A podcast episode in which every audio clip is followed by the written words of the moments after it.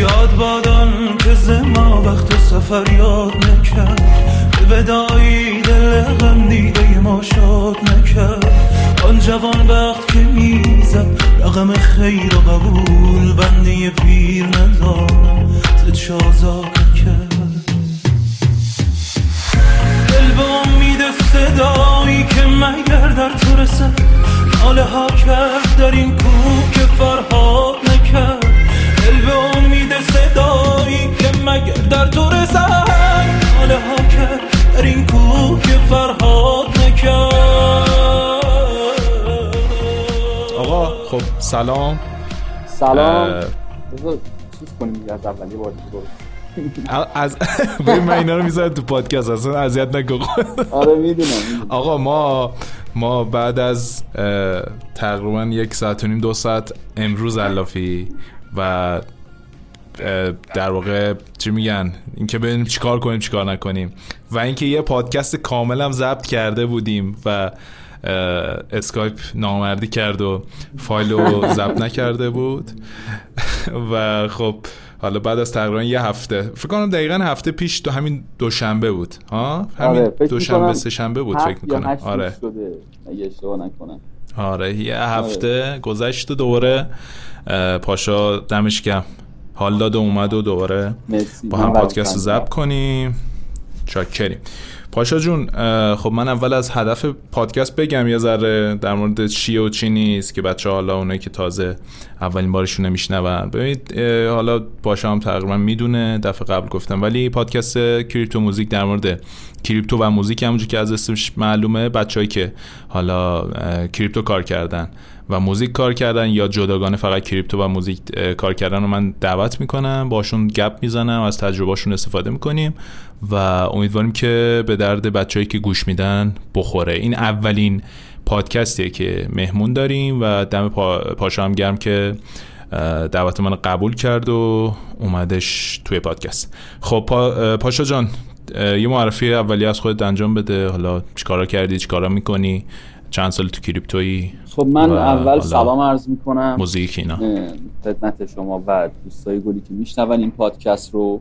و مرسی از شما که دعوت کردید بنده رو. مرسی از اینکه قابل دونستین.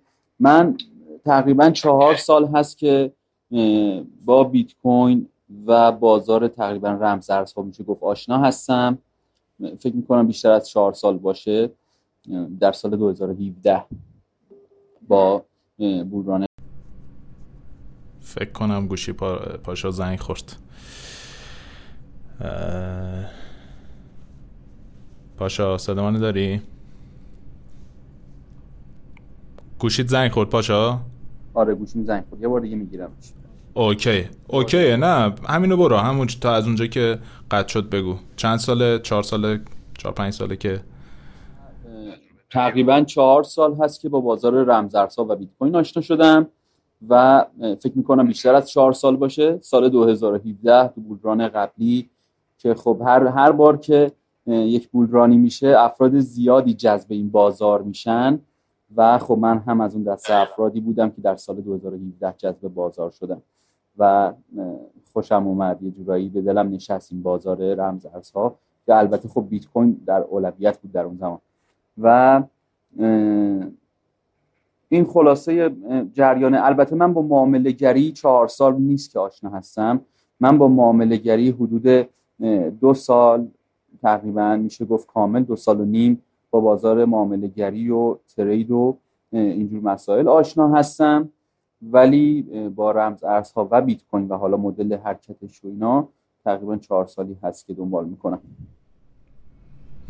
خیلی عالی دمت هم گرم کار دیگه ای که می‌کنی هم اگر دوست داری بگو مثلا در کنار یعنی کار اصلی آره من کار؟ اصلی مثلا؟ کار اصلی معامله‌گری نیست اینو توی توییتر هم بارها اعلام کردم به بچه هم پیشنهاد دادم. البته خب هر کسی خودش می‌دونه که چجوری براش مفیده کار کردن توی این بازار.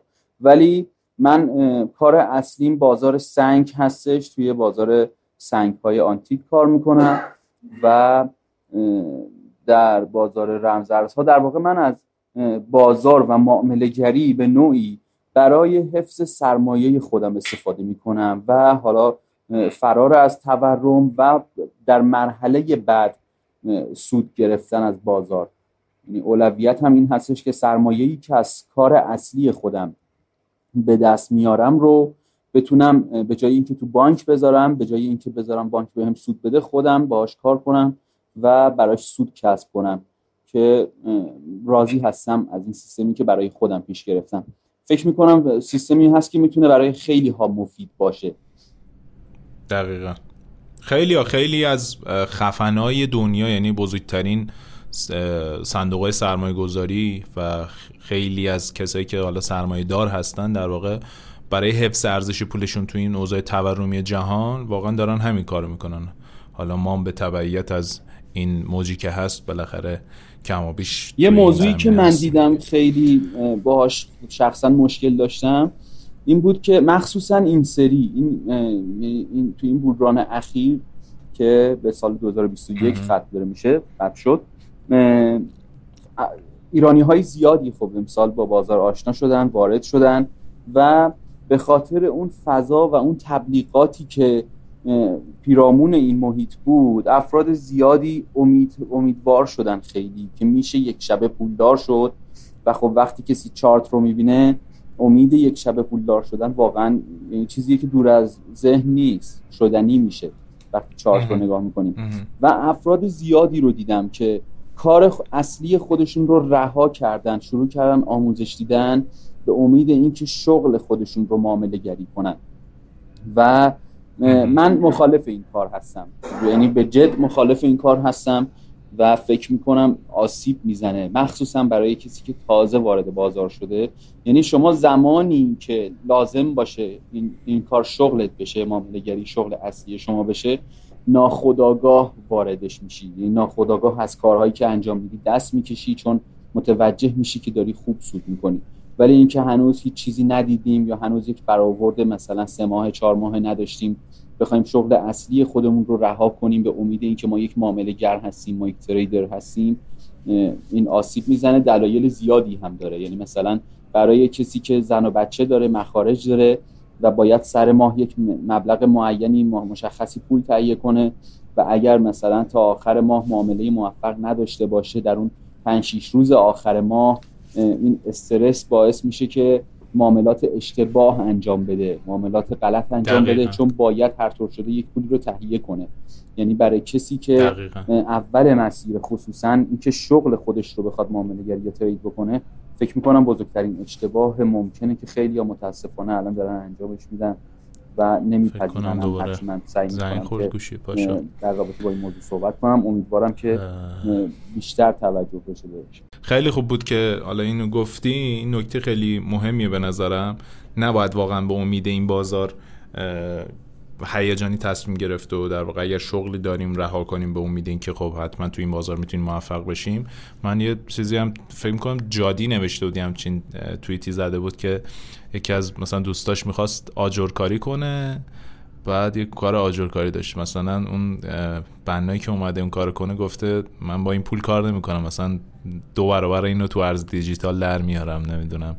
بعد مثلا یه هفته بعدش بازار قرمز شده اومده گفته آقا بده هم مثلا ما همون قیمت بده برات کار می‌کنم و یعنی این انقدر وایرال شده که یعنی خیلی از بازارهایی که روزانه مردم پول در میارن هم در واقع دارن یه جورایی رها می‌کنن. یا خیلی حرفه هایی که توش مثلا سالها زحمت کشیدن رو به امید که می‌تونن تو این بازار به قولی سود بگیرن یه شب پولدار بشن یا مثلا دیگه کار نکنن و اینا. خب هممون دوست داریم این اتفاق بیفته برامون. ولی خب منطقی نیست که واقعا بخوایم کل امیدمون رو بذاریم روی این بازار رو به قولی بگیم که دیگه هیچ چی جز این به من سود نمیده و من باید فقط همین رو کار کنم. مگر دیگه به قول تو ناخودآگاه این اتفاق بیفته دیگه. چند بار مثلا تو طول یک سال آدم ببینه خوب سود گرفته و دقیقا. یعنی وقتی من می‌بینم که دارم سود می‌گیرم مستمر دارم سود می‌گیرم دیگه به یه مرحله ای می‌رسم که ناخداگاه میگم خب من الان تلاشم بیهوده است به تو مسیر دی خارج از این معامله گری.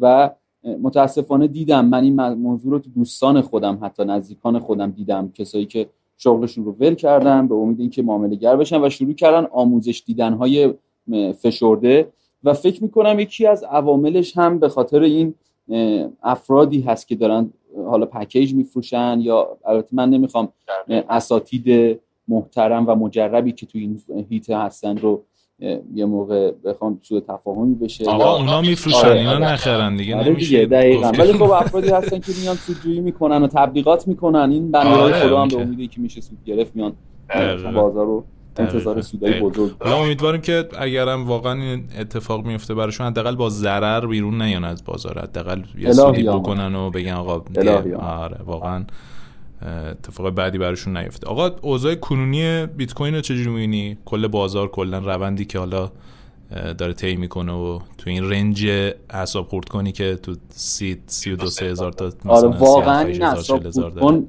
واقعا واقعا صفت قشنگ کلمه قشنگیه. حساب خورد کنه واقعا. یه وقتایی میگن ما باید فقط نظارگر بازار بشیم. الان از اون تایماییه که من معتقدم همه باید نظارگر باشیم و فقط ببینیم قرار خود بازار چی کار انجام بده. و فکر می‌کنم ما خب بالاخره الان توی یک روند ریزشی هستیم. کندل ماهانه هم قرمز بسته شد اگه اشتباه نکنم امروز. و آره. من منتظرم که باز هم پایین تر بیایم منتظرم باز هم پایین تر بیایم. نمی‌دونم بچههایی که امروز دارن این پادکست رو گوش میدن قراره که تو چه تاریخی گوش بدن. ما ده سه 1400 هستیم که من دارم راجع به این موضوع صحبت می‌کنم. قیمت بیت کوین. فردا می‌رسه دستشون. فردا آره آره فردا اگر می‌رسه خب من فکر می‌کنم همچنان ریزشی خواهیم داشت. حتی اگر شده موقت کمی قیمت مثلا شاید تا 43 هزارم بالا بیاد. ولی من فکر می‌کنم روند فعلا ریزشی خواهد بود به خاطر هیجاناتی که بازار داره. چه هر چند که خوب داره حمایت میشه هر چند که بازار سعی کرد که پایین تر بیاد و خب نگهش داشتن به زور فعلا اما فکر می‌کنم ممکنه پایین تر هم بیاد. یا حداقلش اینه که جایز نمی‌دونم ورود به بازار رو تو این شرایط. یعنی ما الان من خودم آقا یه مقدار تتر دارم. بخرم چیزی یا نه؟ من پیشنهادم اینه که فعلا نه. یعنی میگم آقا ما این سود کمتری بکنیم. حالا کف کف هم نخریدیم اشکال نداره. یه ذره بالاتر می‌خریم. چه اشکال داره؟ ریسکمون رو کم بکنیم. حالا ریوارد یه ذره کم شد اشکال نداره. یعنی درستش اینه دیگه. دمت گرم. آره واقعا. من خودم میگم الان باورت نمیشه شاید تو خرید تتر هم هنوز یعنی من ریال می‌خوام تتر کنم الان یعنی میگم ممکنه دلار باز بریزه پایین. یعنی صبر دارم می‌کنم مثلا تتر هم ارزون تر الان توی شرایطی هم هستیم برخوردیم به انتخابات و دولت جدید. احتمال اینکه قیمت تتر و دلار هم حالا تو ایران بخواد دستخوش تغییراتی بشه وجود داره. وجود داره.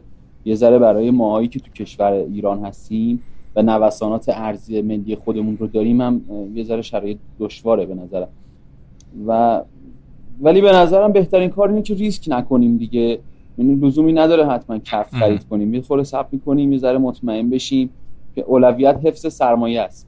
همیشه چیزی که به ماها یاد دادن دقیقا. اینه که اولویت حفظ سرمایه است و در مرحله بعد سود گرفتن. خب ما الان بخوایم سرمایه رو حفظ کنیم بهتره که صبر کنیم یه ذره ببینیم بازار چی میشه. من فکر می‌کنم احتمال ریزش باز هم وجود داره.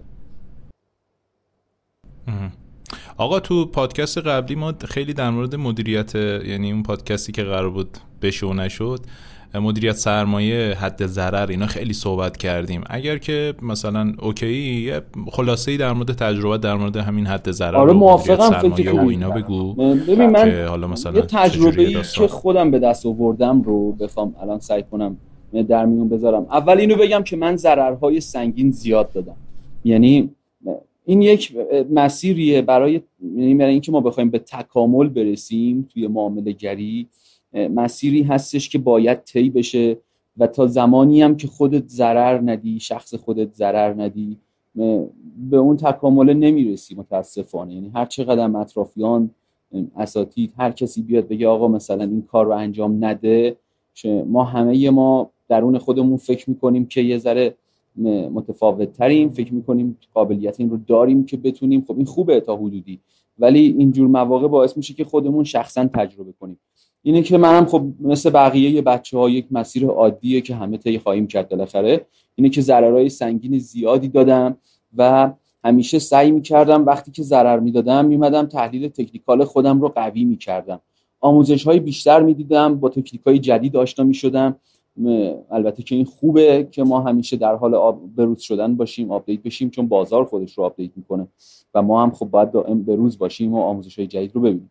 و شروع می‌کردم تحلیل تکنیکال خودم رو قوی می‌کردم دوباره وارد بازار می‌شدم و باز ضربه میخوردم. می‌رفتم باز آموزش های جدیدتر می‌دیدم سیستم های جدید رو یاد می‌گرفتم وارد بازار می‌شدم و باز ضربه میخوردم. یعنی انقدر پشت هم ضرر می‌کردم تا روزی که متوجه شدم که چیزی به اسم مدیریت سرمایه و کنترل احساسات وجود داره که اهمیت بسیار بالاتری نسبت به این تحلیل تکنیکال داره. اینو شاید مثلا یه سری از دوستان که تعصب دارن رو موضوع تحلیل تکنیکال شاید بابت این صحبت من یه مقدار آزرد خاطر بشم. ولی من شخصا به سراحت این طبق تجربه که خودم داشتم میگم مدیریت سرمایه به قدری اهمیت داره توی معامله گری به قدری اهمیت داره که اگر ما صرفا فقط با مدیریت سرمایه بخوایم کار بکنیم احتمال موفقیتمون می‌تونه حالا من نمیگم حتما بیشتر ولی قطعا کمتر از این هم نیست که بخوایم صرفا با تحلیل تکنیکال کار کنیم. مدیریت سرمایه خیلی موضوع مهمیه. موضوعی که فکر می‌کنم نباید دست کمش گرفت. کلید موفقیت این کاره. یکی اینه یکی بحثی که خیلی دلم می‌خواد راجبش صحبت بشه بحث کنترل احساساته. یعنی موضوعی که خیلی ها ازش غافلیم. خیلی ها موضوعی که ما همه از یعنی ضربه ای که می‌خوریم از کنترل احساساتمون می‌خوریم. صدامو داری؟ آره آره. فکر آره، می‌کنم آره، دارم خوب گوش میدم. خوب پیش میره. عالیه عالی آجی. پس ادامه بدم. همین. یه ظرف وای نستم اه، چیزی بگی. آره آره آره. نه نه نه نه نه. اصلا هیچ. اوکیه کاملا. فقط این چیزو این مدیریت سرمایه چیزی که می‌خواستم بگم اینه که اون اگه می‌تونی مثلا پارامترهای مهمی که یعنی شامل این داستان میشه یعنی مثلا مدیریت سرمایه شامل چه چیزهایی است که میشه مثلا حد ضرر چیا هست جزو این داستانه؟ اینا رو هم اگه بگی خیلی عالی من یه چیزی بگم. من میگم به نظرم بیا به جایی که اینجوری بگیم واسه پادکست قبلی. خرید کنیم حتما با خط ضرر. به جایی که وصل کنیم به پادکست قبلی به نظرم از تجربه های ضرر بپرسی و بعد من اینو توضیح بدم فکر کنم بهتره. ها بهتر نیست؟ آره. آره, آره، سوال. پرسیده شه.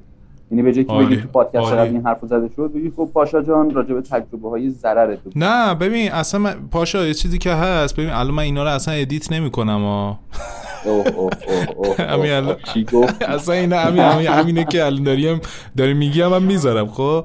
ببین چون مثلا فازش فاز چیزه می‌دونی خودمونیه. مثلا انگار الان تو بغل من نشستی چهار نفرم اون طرف نشستن. می‌دونی نمی‌خوایم زیاد خیلی over به قولی over edit ش نمی‌خوام بکنم. خیلی ریلکس و خیلی OK باشه. الان یعنی همین همین روند برو اونم که من گفتم گفتم که مثلا بیشتر مثلا یعنی مثلا ممکنه که خیلی راهنمایی بهتری بکنه. آره.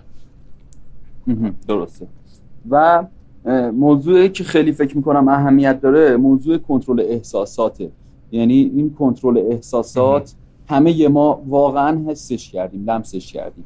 ما زمانی که دقیقا. از یک معامله یعنی متوجه میشیم معامله که وارد شدیم یک معامله بده و ضرر می‌کنیم بلا فاصله متوجه میشیم که از چی ضربه خوردیم و بلا فاصله متوجه میشیم که اون کنترل احساساته به ما آسیب زده و متاسفانه ازش درس. نمی‌گیریم یعنی انقدر سخته که این این شرایط رو این احساس خودمون رو انقدر ضد ضربه کنیم آماده بکنیم برای این کار که توی شرایط مختلف بتونه واکنش بده سخته. این کار سخته و موضوع مهمیه. یعنی من مخصوصا تو مدیریت سرمایه. یعنی مثلا من تصمیم می‌گیرم پله ای وارد بشم و شروع می‌کنم خرید کردم میگم خب آقا من روی این نقطه خرید می‌کنم. پس یعنی مدیریت سرمایه‌ام داره درست پیش میره.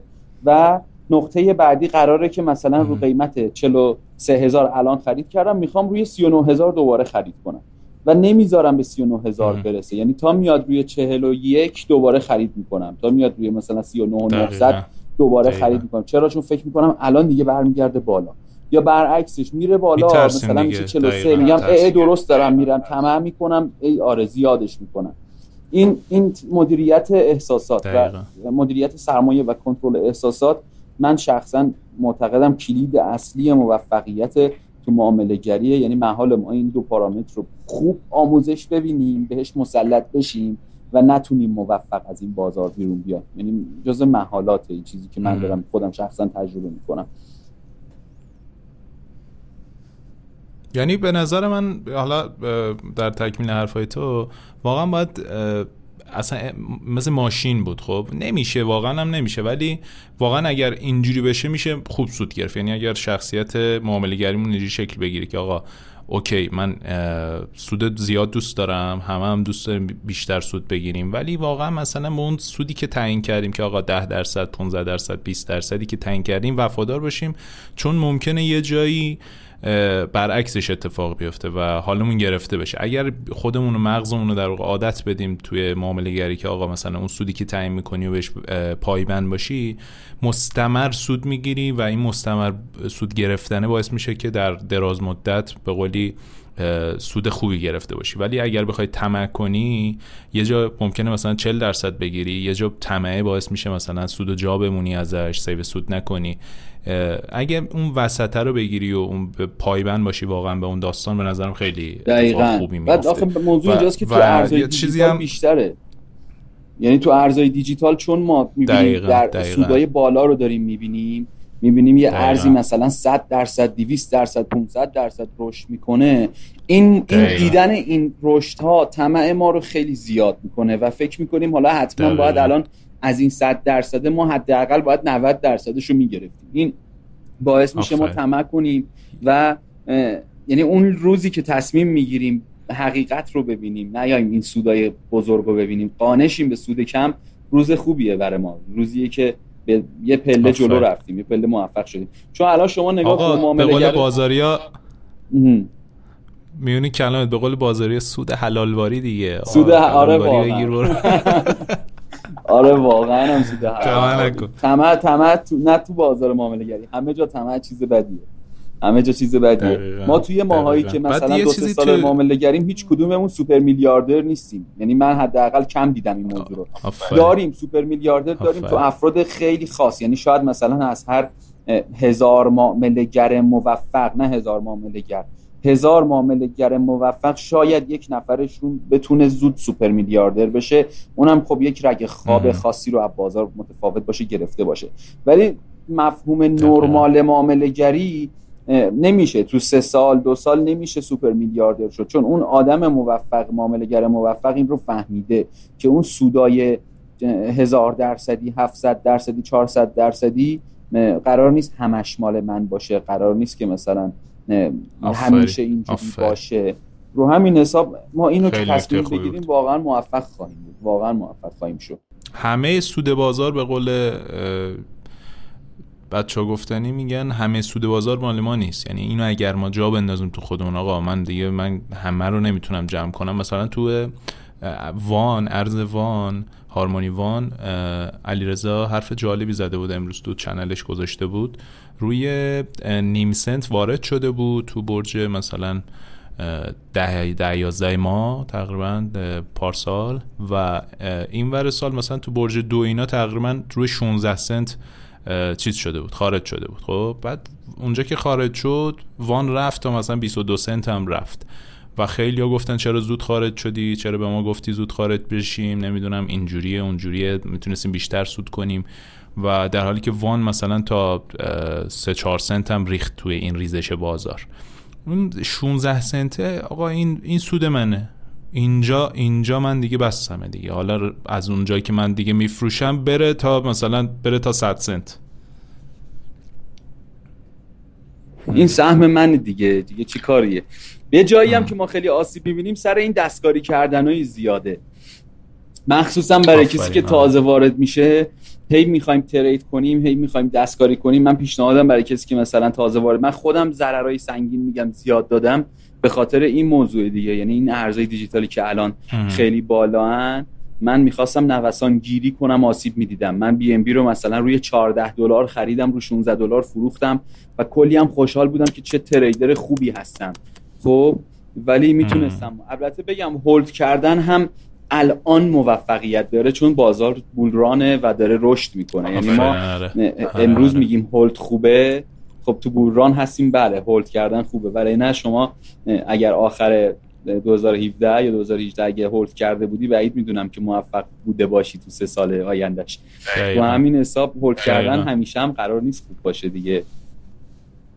اصلا این رشدای عجیب غریبی که مثلا ما داریم توی چارت نگاه می‌کنیم بیشتر مال همین مثلا چهار پنج ماه اخیرن. یعنی از برج مثلا ده ماه به بعد. دقیقا. بودرانی که شکل گرفته جدید دیگه. یعنی همیشه اینجوری نبوده این بازار خب اینجوری هست نه که بگیم نیست ولی این به این اندازه با این قدرت قرار نیست همیشه باشه. یه تایمی میاد و میره و حالا وای میسیم تا دور بعدی.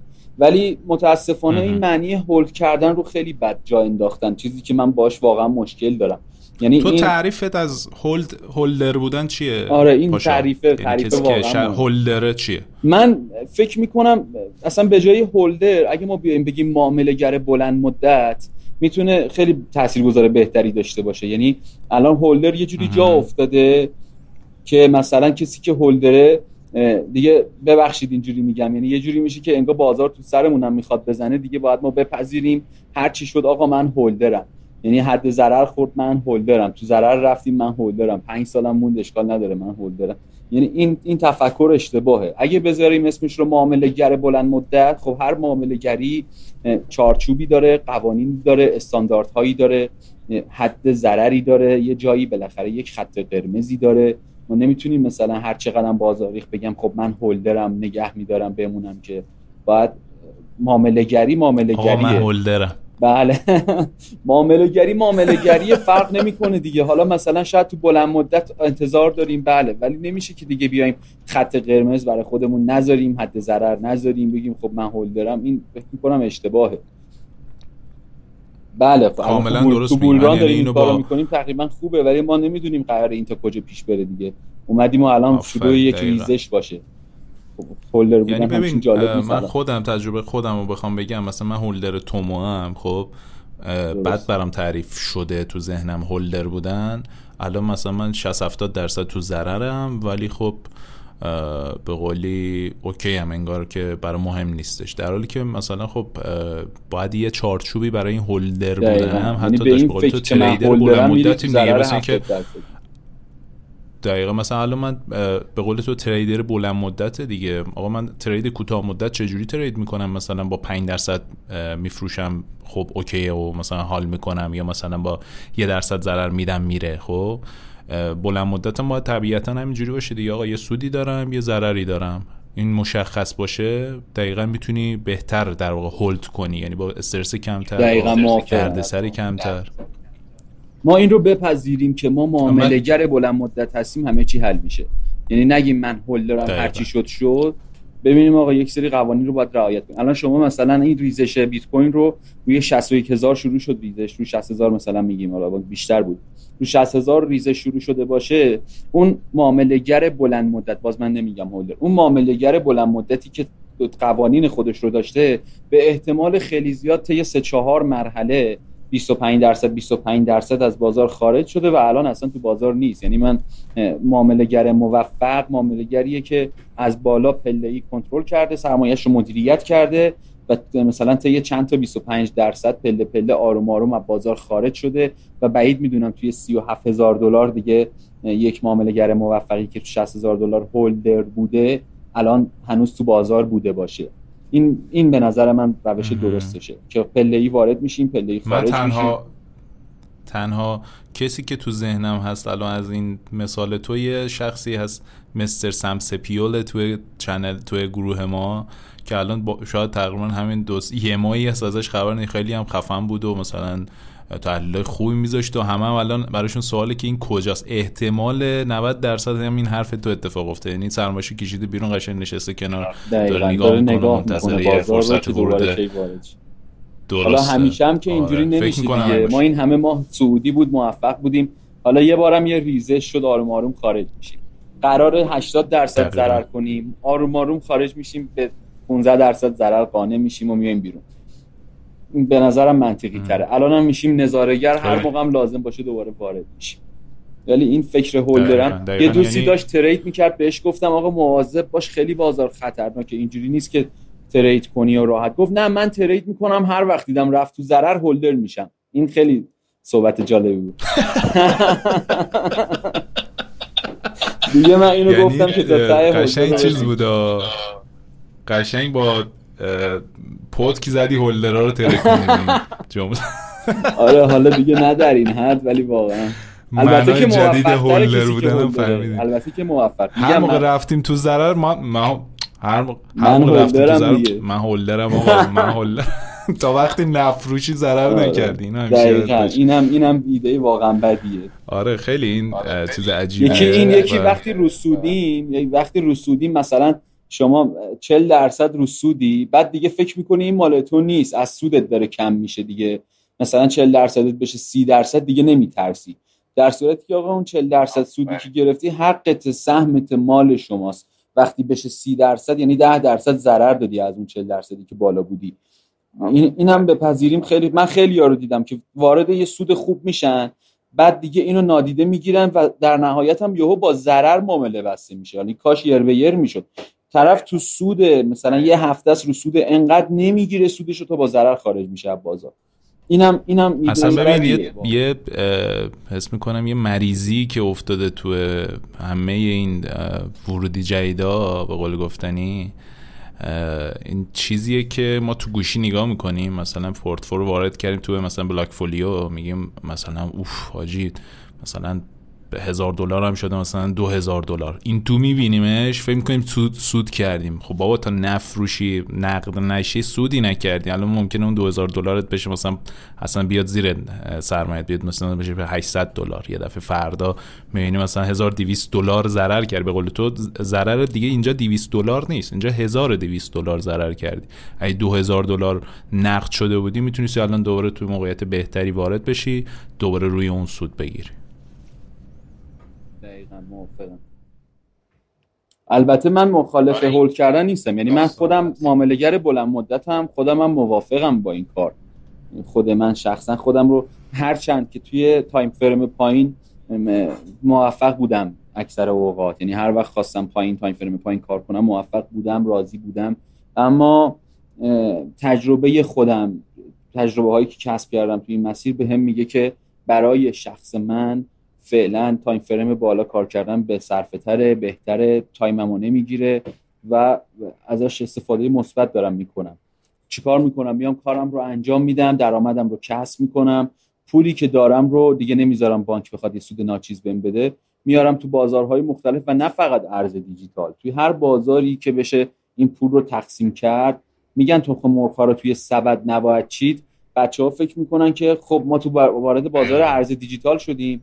توی سبد نمیچینیم. یه ذرهشو توما می‌خریم یه ذره آدا می‌گیریم یه ذرهش هم مثلا اتریوم این سبد میشه مثلا. در صورتی که سبد درست سبد تخم توی آره ارز دیجیتال تقسیم شد. آره نه بچه حالا در مورد این داستان این در واقع یعنی این اصطلاحی که هست اینی که آقا مثلا اگر شما 100 میلیون تومان داری 100 میلیون تومان پولی داری که می‌خوای سرمایه گذاری کنه نه 100 میلیون پولی که حالا شاید یه بخش لازم داری. 100 میلیون تومان می‌خوای سرمایه گذاری کنه تو هر چیزی یعنی می‌خوای برای سرمایه گذاری بذاریش کنار بیا مثلا 20 میلیونشو بذار ارز دیجیتال نه مثلا 30 میلیونشو بذار مثلا توی مثلا بورس نه 20 میلیونشو برو مثلا دلار بخر. یه ذره ببر فارکس سهام که هزار و یک روش وجود آفر. داره دیگه. اصلا زمین بگیر. ریسک ریسک چیز تو میاری پایین. دقیقاً. تو چند مسیر مختلفی کار کنیم دیگه خیلی به صرفه تر مخصوصا برای همین ایده ای که میگیم آقا سرمایه‌مون رو حفظ کنیم و زیاد کنیم. خصوصا تو کشور ما که تورم زیاده یعنی به نظرم این این هوش مالی حالا اسم هوش مالی می‌خوام نیارم اصلا. و این سیستم که یاد بگیریم. این فکر اقتصادی آره این فکر اقتصادی که بتونیم آقا مدیریت کنیم از تورم فرار کنیم این خودش خیلی موفقیت آمیز خواهد بود. حالا لزومی نداره حتما بخویم کنیم که سود بالا هم دقیقا دقیقا. خیلی عالی. تا اینجا که خیلی خوب بود. دمت گرم. دمت گرم. من چیزایی که نوشته بودم از پادکست قبلیمون چیزی نمونده تقریبا. فقط آها اون داستان چیزم هست. اون آها یه نکته بود که توی قبلی گفتیم. در مورد چی صحبت کردیم؟ در مورد اینکه ما خب اشتراک خواسته هامون چون انقدر هممون خب توی کالچر یه فرهنگ داریم زندگی می‌کنیم و هممون تقریبا یه سری خواسته داریم یه سری نیاز داریم یه سری تفکرات داریم در مورد آیندهمون. اینا باعث میشه که اکت هامون هم شبیه هم بشه. یعنی این مثلا که میگیم مثلا بر فرض مثال پاشا الان میگه مثلا من ضرر این زیاد دادم من منی که سه چهار ماه وارد شدم میگم ضرر زیاد داده اونی که مثلا پنج سال ده سال تو بازار میگه ضرر زیاد دادم. یعنی که تقریبا هممون تو شروع داستان و تو ورودمون به بازار و حتی تا چند مدت مدت خیلی زیادی ممکنه به واسطه اون تفکرات مشابهی که هممون داریم و, تو شروع بازار هم اون تفکرات رو اعمال می‌کنیم اکتامون هم شبیه همدیگه میشه ضررامون هم تقریبا شبیه همدیگه میشه. یعنی مثلا ممکنه خیلی ها شبیه من باشن که حتی ضرر نذاشتن مثلا الان تو ضررن. یا مثلا نمی‌دونم توی ریزش های سنگین مثلا پنیکسل شدن یا بخشی از سرمایشون رو فروختن مثلا ضرر ضرر کردن. حالا نظرتم در مورد این بگو اگر چیزی من داری. فکر می‌کنم یکی اینکه واکنش همه ما در نهایت به یه شکل تقریبا به بازار و درست اینه که ما اصلا ببینیم واکنش اکثریت به بازار چجوریه. فکر می‌کنم آل بروکس این رو گفته بود یادم نمیاد من کجا این رو شنیدم. می‌گفت شما وقتی وارد بازار میشی باید بدونی که چه کسی قرار ضرر کنه از این معامله. یا وقتی داری خرید می‌کنی باید بدونی که الان داری از چه کسی خرید می‌کنی. از اون کسی که بالا بوده داره پایین به ضررش میفروشه یا کسی که پایین بوده داره الان رو سود میفروشه. یعنی ما وقتی بازار رو نگاه می‌کنیم سعی کنیم پشت پردش رو بشناسیم سعی کنیم بدونیم اون اکثریت بازار دارن چه جور پیش میرن چه احساساتی دارن و چه کسانی الان ضرر کردن چه کسانی الان سود کردن این خیلی بهمون کمک می‌کنه توی ورود به یک معامله. این واقعا موضوع مهمیه. یعنی خیلی درگیر الگوها نمیگم بده خوبه تحلیل تکنیکال خیلی عالیه. من یک تکنیکالیست هستم خودم و هر تحلیلی که می‌ذارم فقط بر اساس تحلیل تکنیکال می‌ذارم. ولی فکر می‌کنم خیلی مهمه که ما سعی کنیم پشت کندل ها رو هم ببینیم. مومنتوم رو هم ببینیم و بدونیم. حالا الان من دارم خرید می‌کنم تو چه نقطه ای هستم کیا تو ضررن کیا تو سودن چه افرادی الان ضرر سنگین دادن. می‌دونم حالا همه این شرایط رو باید بررسی بکنیم. بعد وارد بازار شیم. نه به این که بگیم خب من الان وارد میشم و بالا می‌خوام بفروشم و سود کنم. یکی این دو این که خب واکنش همه ما تقریبا شبیه به همه و متاسفانه تجربه هم فقط استفاده نمی کنیم. این خیلی چیز بدیه.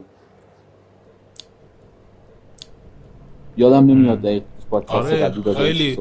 خیلی چیز عجیبیه. میگن تاریخ رو بخونید یا تاریخ درس بگیرید چون تو تاریخ دیدیم که کسی از تاریخ درس نمی‌گیره. در یعنی این داستان تکراری و عجیب غریبی که بله، الان مثلا من اومدم این ایده رو گفتم که آقا مثلا آقا بیایم تجربه بچه های کریپتو و اینا رو بگیم که بقیه استفاده کنم ولی خودمون می‌دونیم که واقعا این اتفاق خیلی کم میفته تا خودمون با گوشت و پوست و خون و استخون همه کلا با تمام وجودمون این ضرر رو درک نکنیم و نبینیم واقعا نمی‌تونیم یاد بگیریم در واقع این داستان رو. دقیقا. و تصمیم نگیریم که جد یعنی تغییر کنیم. یعنی من یک سال و نیم ضرر می‌کردم و هر بار یک اشتباه یعنی اشتباه رو بارها و بارها و بارها تکرار می‌کردم. روی کاغذ نوشته بودم که پاشا اگر دیدی داره قیمت بالا میره طمع نکن دوباره وارد بازار نشو. بعد این رو می‌دیدم. رو کاغذ جلوم نوشته شده بود. ولی می‌گفتم نه این دفعه فرق داره شرایط با اون سری که من اینو نوشتم رو کاغذ. یعنی فکر می‌کنم با این که رو کاغذ جلوم نوشته بودم باز می‌گفتم نه این بار فرق می‌کنه شرایط. یکی اینجا به من خیلی آسیب می‌زد. یکی یعنی این دو مسئله ای که من ازش خیلی ضربه خوردم. یکی این که میمدم ریوارد رو می‌دیدم. می‌گفتم خب من الان مثلا اینجا یه ارزی رو می‌خرم. بعد می‌گفتم اگر مثلا ده درصد سود کنه من x مقدار قرار سود کنم خب؟ به تومن. بعد میگید می‌دیدم خب این عدد عدد خیلی زیادی نیست که بخواد قشنگ یه تاثیر خوب بذاره برای من. می‌گفتم خب چه کاریه؟ چرا مثلا من بیام سی دلار سود کنم 40 دلار سود کنم؟ میمدم حجم ورود عاملم رو حجرم رو زیاد می‌کردم به امید اینکه خب این که داره میره بخوره به اون تیپی بذار حداقل زیاد تیپی بخوره یه تأثیری بذاره. دیگه نمی‌دیدم که من دارم این کارو می‌کنم. هم آسیب می‌بینه. مدیریت سرمایه‌ام به هم میریزه.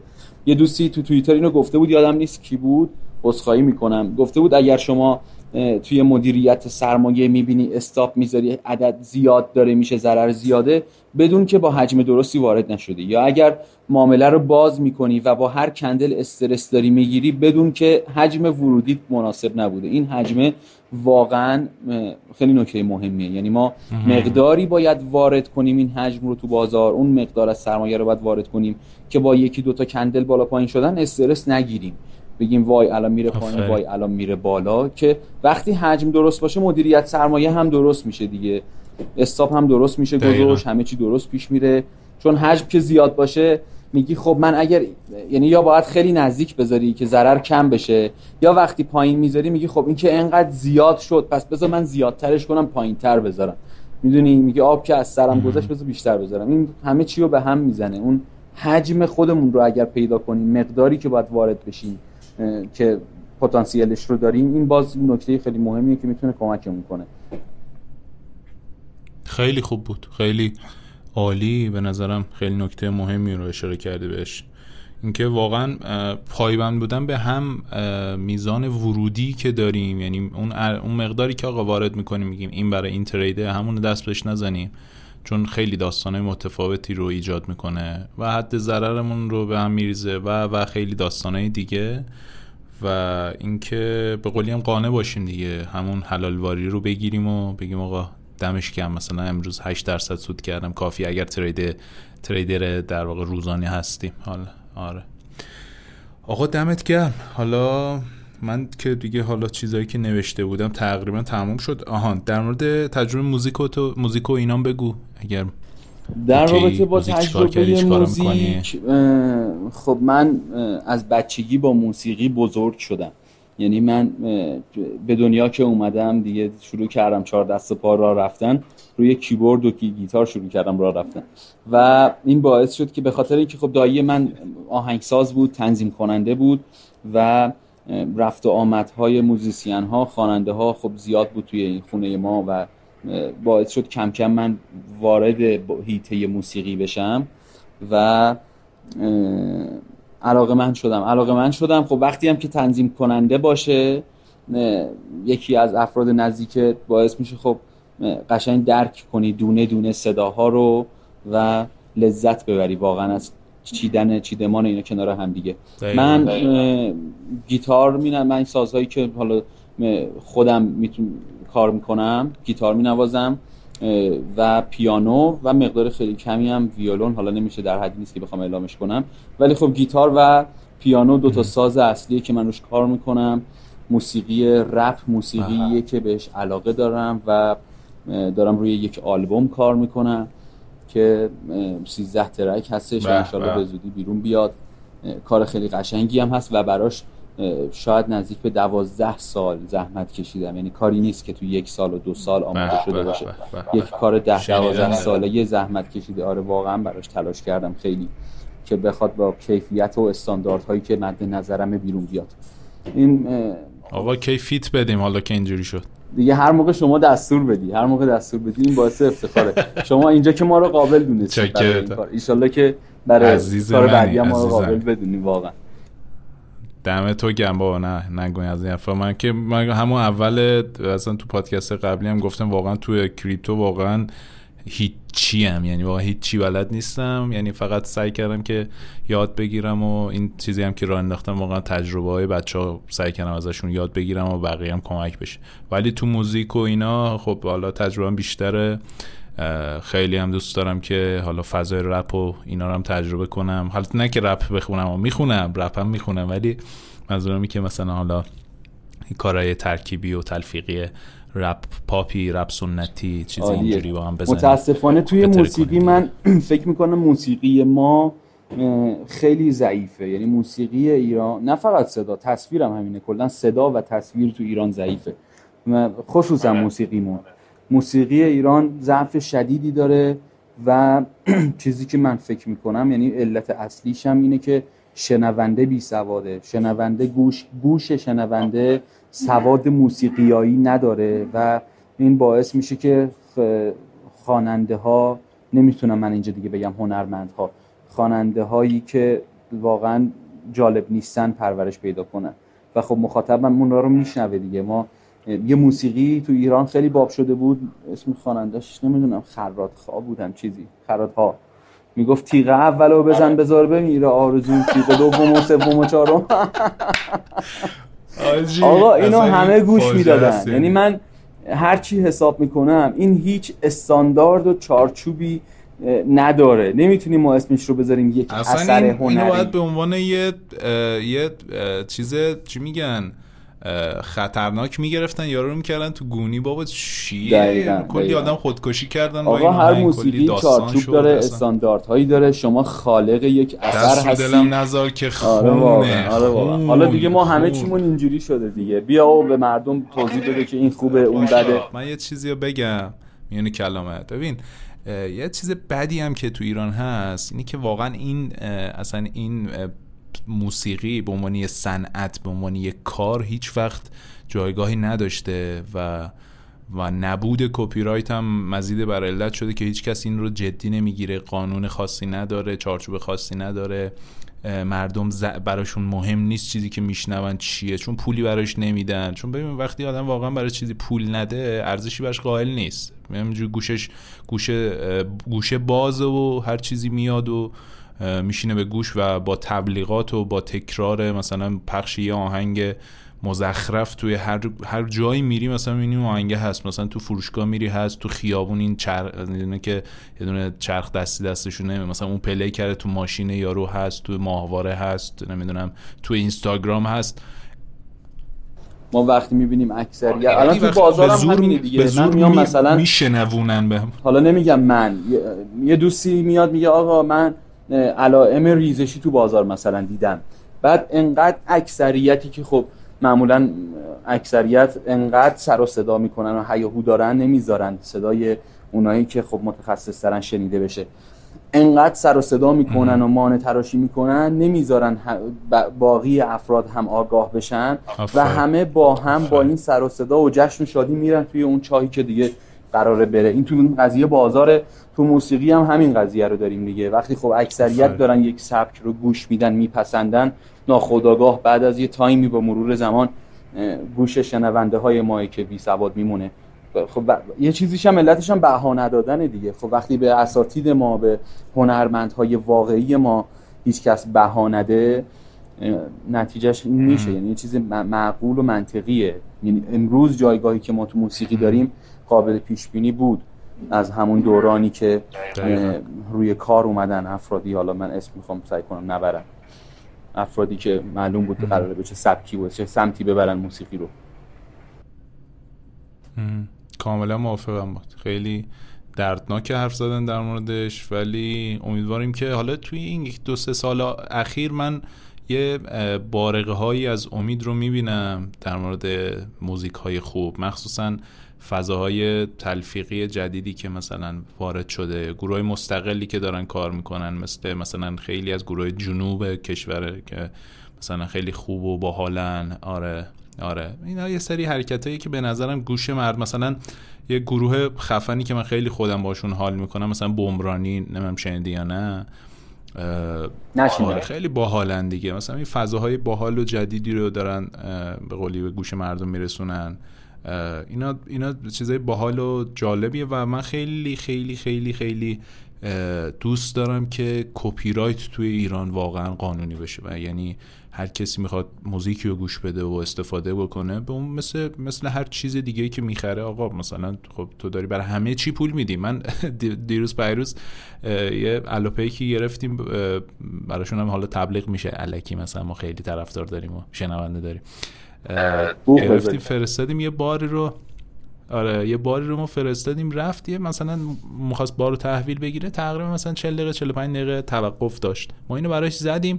نزدیک 40 50 تومن توقف گرفت. گفتم بابا خب الوپیک حالا نمی‌خوام بی احترام می‌کنم ولی خب پیک پیک دیگه. می‌دونی؟ مثلا 40 50 تومن برای نیم ساعت یه ساعت به قولی چیز گرفته آخه اینم استاندارد هایی داره. نمیشه اینجوری گرفت که استاندارد داره. یعنی برای هر یک ساعت مثل که آره. ساعت خاصی رو دارن که می‌تونن. البته رو page آره نیست نه منظورم اینه که منظورم اینه که واقعا یه عددی حداقل براش تعریف شده بله، درسته. حقشو می‌گیره خب؟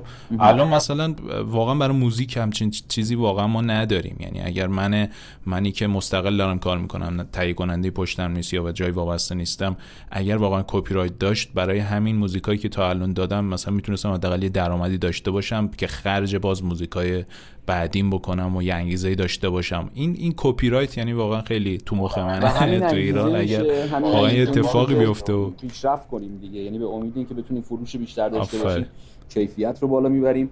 و این کپی رایت خب یه مسئله که دقیقاً. به نظرم بیشتر از این که حالا قانونی خب طبیعیه که قانون فرهنگ می‌سازه. ولی مسئله ای که باید فرهنگش به وجود بیاد بین مردم. یعنی هرچند امروز خیلی بهتره از قدیم خیلی بهتره. الان خیلی ها خودشون رو مسئول می‌دونن. ولی باز هم خیلی جا داره که ما رشد کنیم که خب دیگه اون وظیفه فرهنگ سازها و کسایی که مسئولن تو این زمینه دیگه. ولی یه چیزی خلاصه به نظرم در رابطه یه چیزی- یه چیزی رو خلاصه بگم. نه فقط موسیقی یعنی هنر هنر فرق نمی‌کنه. هنرمند خالق هنرمند مثل صفت خداگونه داره که خلق می‌کنه خلق اثر می‌کنه. و وقتی که ما یک اثر هنری خلق می‌کنیم این موضوع خیلی مهمه. یعنی اگر اینو توجه کنیم بهش که ما داریم یک اثر هنری خلق می‌کنیم باید زیبا باشه باید پسندیده بشه. و وقتی که یه اثری خوب باشه تمام ملت ها تمام قوم ها تمام زبان ها میپسندنش. یعنی چه یک نقاشی زیبا باشه تمام مردم میپسندن. چه یک موسیقی زیبا باشه چه یک فیلم خوب باشه تمام مردم ها با فرهنگ ها و زبان ها و گویش های مختلف میپسندنش. ما موسیقی خارجی موسیقی های امریکا رو گوش میدیم میپسندیم. چرا؟ چون واقعا هنره واقعا چارچوب هایی داره واقعا لذت بخش ملودی هایی که اینا می‌سازن. اما خیلی کم پیش میاد که. موسیقی ما رو کسی گوش بده. موسیقی ما جذاب باشه. شاید مثلا در یک بار گوش بدن خوششون بیاد ولی اینکه بخوان دائم گوش بدن ازش لذت ببرن به عنوان یک اثر هنری نه همچین چیزی رو ما نداریم ضعف داریم توش. این معیار خوبیه که بخوایم ببینیم چه موزیکی خوبه چه موزیکی بده چه حالا چه اثر هنری خوبه چه اثر هنری بده. اینکه همه ملیت ها همه زبان ها باید بپسندنش آفرین. خیلی نکته قشنگ بود. دمت گرم. حالا امیدواریم که من خودم واقعا امیدوارم که کسایی که رسانه دارن الان توی موسیقی یعنی اونایی که خب follower زیادی تو مثلا اینستاگرام دارن یا مثلا معروفن یا هر ترتیبی واقعا روی این موضوعات فرهنگسازی اونا باید کار کنه منی که مثلا هزار تا follower م ندارم خب کسی صدامو نمیشنوه برای کسی هم مهم نیست چی بگم. خب مثلا ولی همایون شجریان به عنوان کسی که خب مثلا تو ژانر خودش خب follower داره و تأثیر گذاره نمی‌دونم آقای ایکس ایگرگ هر کسی تو ژانر خودش بیاد این فرهنگسازی هایی که واقعا برای خودشون هم مهمه رو بیان انجام بدن. آقا بیان در مورد کپی رایت صحبت کنن بیان در مورد مسائل این چنینی فرهنگی صحبت کنن. کم کم واقعا اتفاق میافته. واقعا کاری که اونا باید انجام بدن به نظرم. وظیفه است که خب کوتاهی می‌کنن دیگه. مهران مدیری آخر. سریالا شروع کرده بود که می‌گفت خواهش می‌کنم جان من جان من کپی نکنید نمی‌دونم دیده بودین نه آخر. قهوه تلخا همه بود آره. این اولین حرکت بود که آره. واقعا تاثیرگذار بود و اثر هم گذاشت ای کاش که همین کارو دقیقاً. می‌کردن. اصلا بله، بله. الان فیلم و اینا خیلی اوضاعش بهتره یعنی بله سینما و فیلم و. اینا خب مثل اینکه قوانینی هم وضع. شده که کمک کنه به این موضوع آره آره آره مثلا سایت هایی که فیلم ها رو می‌ذارن و اینا درجا مثلا چیز میشن و بله قوانین هم اینا. تاثیرگذاره حتما. قوانینی وضع شد که کمک کرد به این موضوع. ایشالله که برای موسیقی همین. اتفاق بیفته. ایشالله ایشالله آقا. من از ته قلبم دعا می‌کنم برای همه بچه ها اتفاق خوب بیفته. آقا دمت گرم. دمت گرم. خیلی ممنونم. که داستان دوتا. موزیکم من چاکرتم. دمت گرم که پذیرفتی اومدی. یه ایده هم هست که بچه ها مهمونه که من دعوت می‌کنم دو تا از موزیکایی که خیلی باشون حال کردن رو برای من میفرستن. من حالا هم سعی می‌کنم تو خود پادکست یه جاهایی جاش بدم. اگر اوکی شد مثلا حالا زیر صدا باشه یا مثلا یه جایی پاز بشه موزیک یه جایش پخش بشه و اینا. یا اگرم نذاشتم توی تلگرام توی channel مون به عنوان موزیکایی که حالا مهمونامون معرفی کردن. و حال کردن باهاش توی اونجا می‌ذاریم و امیدوارم گوش بدید و حالش هم برید پاشا جان دمت گم برام بفرستین دوتا موزیکم. حتما حتما. فردا هم آره فردا هم من پادکست رو دیگه edit مدیتش و اینا رو ردیف می‌کنم. و edit خاصی که نداره؟ گفتم همینجوری خیلی خودمونیه. می‌زنیم و میاد بالا و ایشالله که بسیار عالی. امیدوارم که تاثیرگذار باشه مفید باشه. مرسی از این کار قشنگی که انجام دادی از این حرکت مفیدی که انجام دادی. و از همه ما و در نهایت کارهای خوبی که انجام دادیم به جا میمونه اثرهایی که داریم به جا میمونه و ممنونم از اینکه زحمت می‌کشی بیمنت و وقت می‌ذاری برای تهیه این پادکست. ازت تشکر می‌کنم. خیلی ممنونم که من رو دعوت کردی. امیدوارم که موفق باشی. ممنونم. تشکر. مرسی مرسی. دمت گرم دمت گرم که پذیرفتی و اولین چراغ رو روشن کردی. دمت گرم. می‌بینم. تشکر. خدا. فعلا. فعلا خدا دل که غمش دیگر بار چه کرد؟ چون به شد دل با یار وفادار چه کرد؟ عشق من رنگ شفق یافت ز بیمهری یار. یار دیرینه ببینید که با یار چه کرد؟ دل به امید صدایی که مگر در تو رسد ها کرد در این که فرهاد نکرد. دل به امید صدایی مگر در دور زد حاله ها کرد در این کوه که فرها کرد. حاله ها کرد در این